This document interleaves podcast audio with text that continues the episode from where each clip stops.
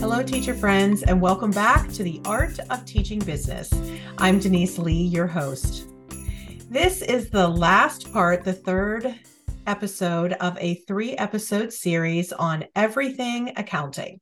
So, this was specifically for accounting teachers. I have enjoyed teaching accounting so much throughout the years, but boy, the way I teach it today is very different than I taught it at the beginning of my um, of my tenure as a teacher. I remember the textbook being my saving grace. And if that's where you are and that's your place of comfort, then you need to make sure you are comfortable with the content. Honestly, after teaching it for 27 years, I am so comfortable with the content. My gosh, I should be, right? I'm so comfortable, I don't need to lean on that textbook. But I think I've told you in the past, the textbook kind of raised me as an accounting teacher. It taught me the scaffolding, the scope and sequence. Uh, it helped me with pacing, and it provided me with the content uh, that melds with the, the national business education standards that I needed in order for my students to be successful now that I have been teaching for 27 years, so much has changed. And you know as well as I do that one of the biggest factors of changes are, are our students, uh, who they are, and what works as far as instructional strategies and techniques. So, my last episode was really all about instructional strategies and techniques. This particular episode, I really want to focus on assessment.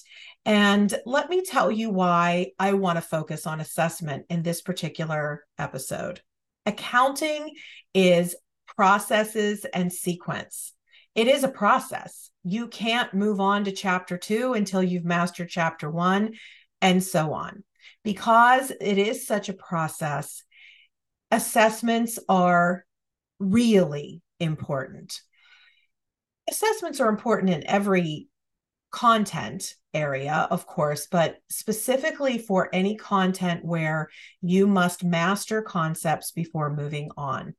We know as teachers that assessments really need to drive our instruction. Well, students drive our instructions, but the results of their assessments really need to be guiding our instruction. So I'm going to talk to you about formal uh, summative assessments as well as formative assessments. I used to give the textbook test probably for the first eight or 10 years of my 27 years. I used the textbook test. The good thing was the test was done for me and I had a teacher's key, right? The bad thing was that the textbook creator was not the one teaching my class. I was. I feel like all assessments should be created by the individual who taught the content. You may note that my Teachers Pay Teachers store, my resources do not include summative, especially assessments or tests. There's no quizzes, there's no tests. But my store is full of formative assessments. So I'm going to explain what I mean. In accounting class, I have four quarters, four quarters of a year. Uh, some of you are trimester teachers, some are semester teachers. I teach, uh, like I said in epi- the first episode of this series, uh, this is a year long class. Uh, that said, I have four quarters, and each quarter I try to do three summative assessments. I try to make sure that I am doing 10 formative assessments. The formative assessments are, of course, those quick takeaways, those quick ways in which students are showing me uh, that they have mastered concepts. Now, when I say formative assessments, I'm not including activities. I may give them 10 points for doing an activity that is not an assessment. That's because the kids wouldn't do it unless they knew they were getting points. You know, as a teacher, when that's going to be the case. But as far as assessments go, the very first formative assessment I do with my students at the beginning of the year, we go over to my city lab as I am the creator of the City Collaborative. And I have this mini lab in my uh, business uh, suite. So if you aren't familiar with that, uh, you can search on business-ed.com and you can see what I mean by having a city in my in my makerspace. So in that city right now there are almost 200 businesses and students go over and select a business of their choice in which to do an assessment on. They are doing a an account assessment. What assets might that business have? What liabilities might that business have? And what owner's equity accounts would that business have? Now, the way that this is so real world is that they could actually, if you don't have that little mini city like I do, they could actually use their local Dunkin' or Starbucks. They could use a local small business in your town where your school district is and do this assessment. This is a formative assessment. This, of course, is done after I have taught the accounting equation, after students understand and realize what accounts are and what are assets, what are liabilities, and what are, what are owner's equity. So instead of me giving a test on what is an asset, they are demonstrating mastery by listing the assets for the business, again, bringing the real world in. That's a formative assessment. That could even be a summative assessment if you tie in other concepts and content in that particular assessment. Um, the second really uh, formative assessment that I do is uh, we do an assessment on supplies versus equipment. Supplies, of course, being consumables, and equipment, of course, being assets that you're going to be using uh, year after year that eventually may be depreciated. So, again, formative assessments. The first summative assessment I give in the year is Lamar's Haunted House. I created a series of summative assessments that are linked always to entrepreneurs. In my accounting class, it is not just accounting, it's a business class. I accounting of course is the language of business. So I'm tying in entrepreneurs and business activities as much as I can. And I want my students to make that connection between accounting and how accounting is driving our business and the decisions that we have for our business. So they're using the critical thinking skills and ana- analytical thinking skills from day one in my class. Lamar's Haunted House is Lamar's entrepreneurial journey. He is uh, starting a haunted house in our community, and that particular assessment, not test assessment that's taking place of a test, is allowing students to understand this is the entrepreneur behind this accounting journey, business journey, entrepreneurial journey. And he, there's a series of transactions that they have to complete. They also have to um, do some things with assets, liabilities, owner's equity as far as account classifications. And there's GAAP concepts in that as well. That's what's making it so summative and culminating. So that's the first summative assessment that my students do.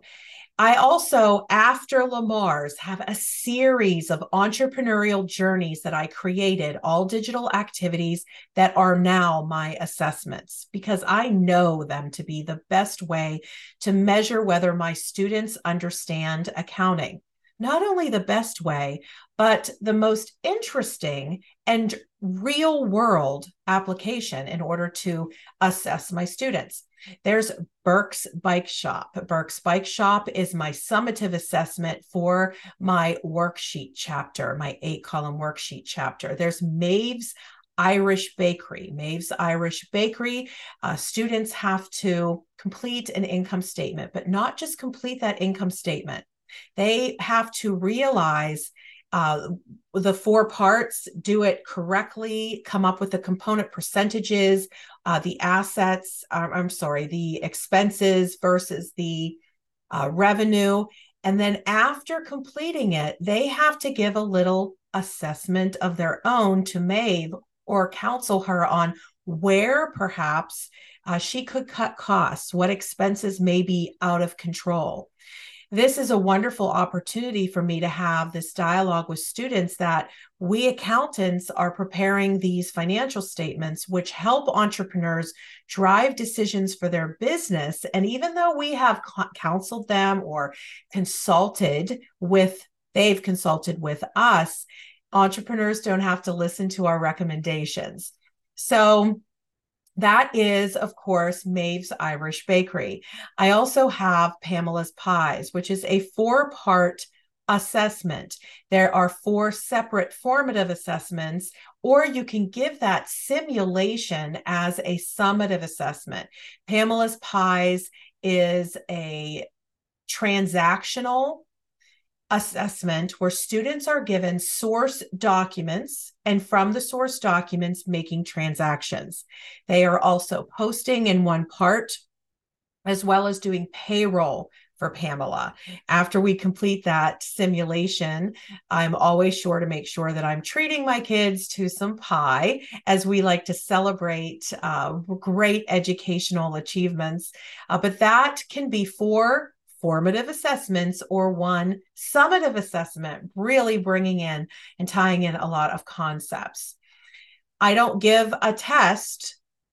I am giving that simulation. Again, GAAP concepts are addressed in there as well as account classification and really any of the target standard achievements that I want my students to uh, to master for that particular chapter or that unit.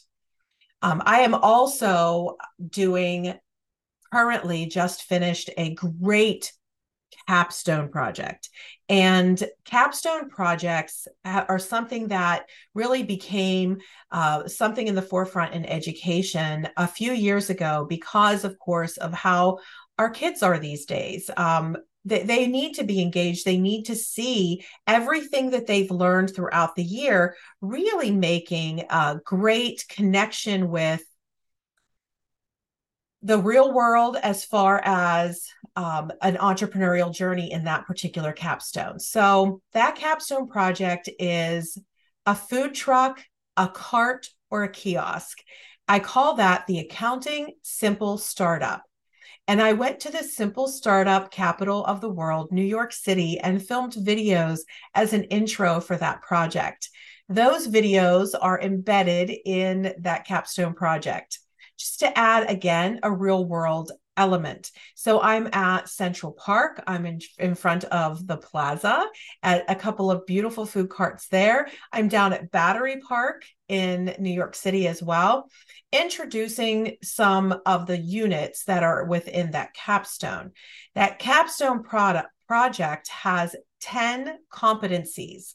They can be offered as formative assessments, but honestly, it's a great culminating project and perfect summative assessment for the end of your semester or your year or trimester for accounting students. The 10 competencies, again, not giving a test, uh, but the 10 competencies in that particular capstone project is the front of the the simple startup the facade the students actually get to create now that is one part that is very creative about this project. I sometimes have a hard time finding a good way to make accounting creative. Creating the facade of their food truck cart or kiosk is um, exciting because you want to make sure students pick a brand they are uh, picking a vibe for their business. And of course, a little bit of marketing is tied in as an interdisciplinary element for this capstone. They also have to do a business briefing and entrepreneurial profile because, of course, they are the entrepreneurs for this simple startup.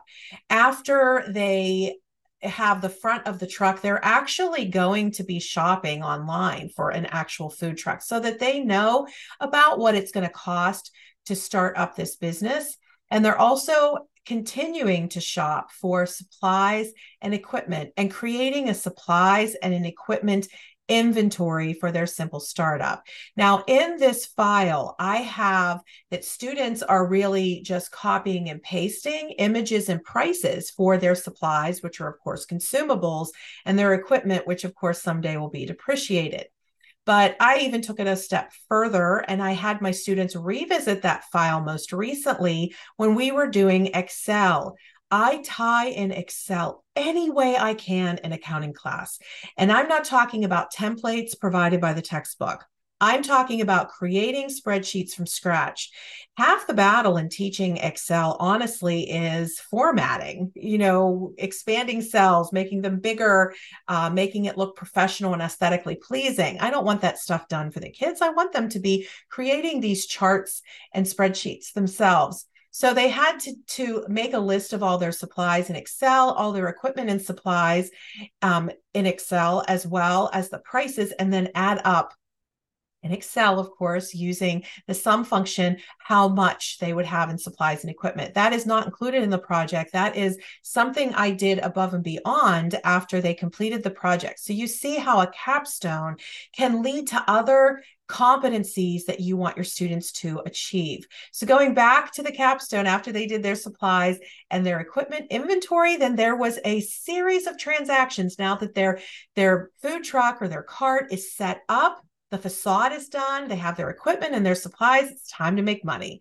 so they have a, a whole series of startup transactions that they complete for their simple startup. And from that, they do their net worth statement. We don't show enough love, in my opinion, to the net worth statement in introductory accounting. The net worth statement is an unbelievably important component often have that has to be given to a bank when we want bank loans and it's also needed on some tax documents so the net worth statement component is in there as well as students uh, listing a chart of accounts I have examples of chart of accounts for students to reference, but I want them to, again, to be using their critical thinking skills when they are creating this chart of accounts. So after the net worth statement, the chart of accounts, the business briefing, the um, entrepreneurial profile, as well as creating a facade and being super uh, creative in that aspect, then they have to do an income statement and a balance sheet. And the income statement and the balance sheet is where the whole class kind of meets together because I have to provide those numbers for them to make this project uh, gradable for the teachers so that they are able to manage uh, really checking all of these assessments. But honestly, the capstone project has been um, my saving grace here at the end of the school year because I'm now doing a lot, as I said, of Excel components to extend on that capstone. Some accounting teachers don't do Excel in beginning accounting, some are doing QuickBooks or uh, they are doing another accounting software. But honestly, with all of my discussion with uh, accountants in the industry, my work with Deloitte, it is a it's just common knowledge that Excel is still king. And even the big four accounting firms are using Excel, of course, customized to their business, but Excel is still king. So I want my students to have as much experience with Excel as possible.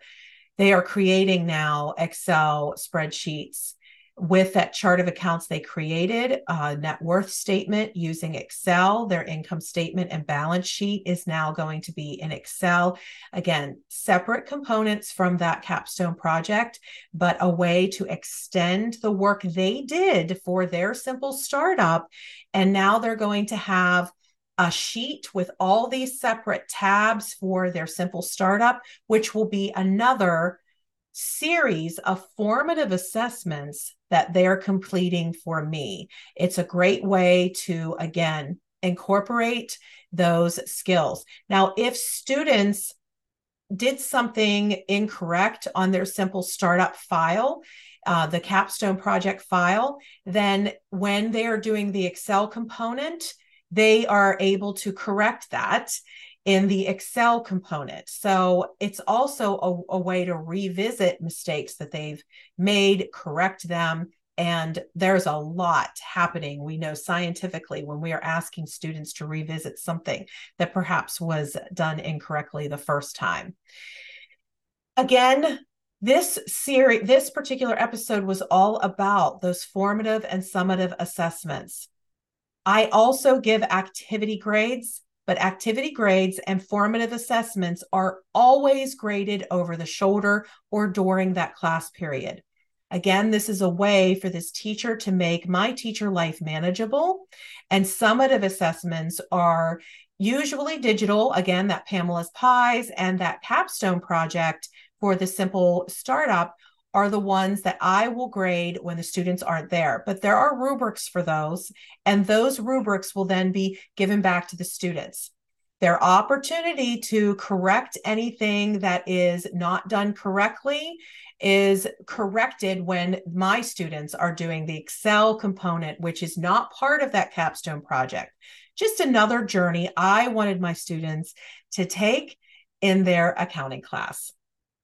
I certainly hope that uh, this series on accounting was a help to all of my accounting teacher friends. Uh, please know that I hear you. I read your emails and I read your DMs when some of you are a little overwhelmed with accounting. It seems to be the one class that you either love to teach or you have to find the love in teaching it. And I'm here to tell you, I probably didn't love it the first five years I taught it. It took me a little bit of uh, time to get my my groove as far as my instructional strategies and instructional tools but i have done an extensive about, amount of research because i care that my kids really know what they're um, learning and how to make tie it into the real world. And with all of my research, these were my findings. I am certainly not telling you that this is how you should teach your accounting class, but this is what works for me. And I'm so happy to be able to share it with you. Again, thank you so much for listening. If you are a fan of this podcast and you have appreciated listening to this accounting series um, or the episodes before, please leave a review on whatever podcast application you're using. I would certainly appreciate it. And I look forward to future podcasts for the art of teaching business. Thanks for listening.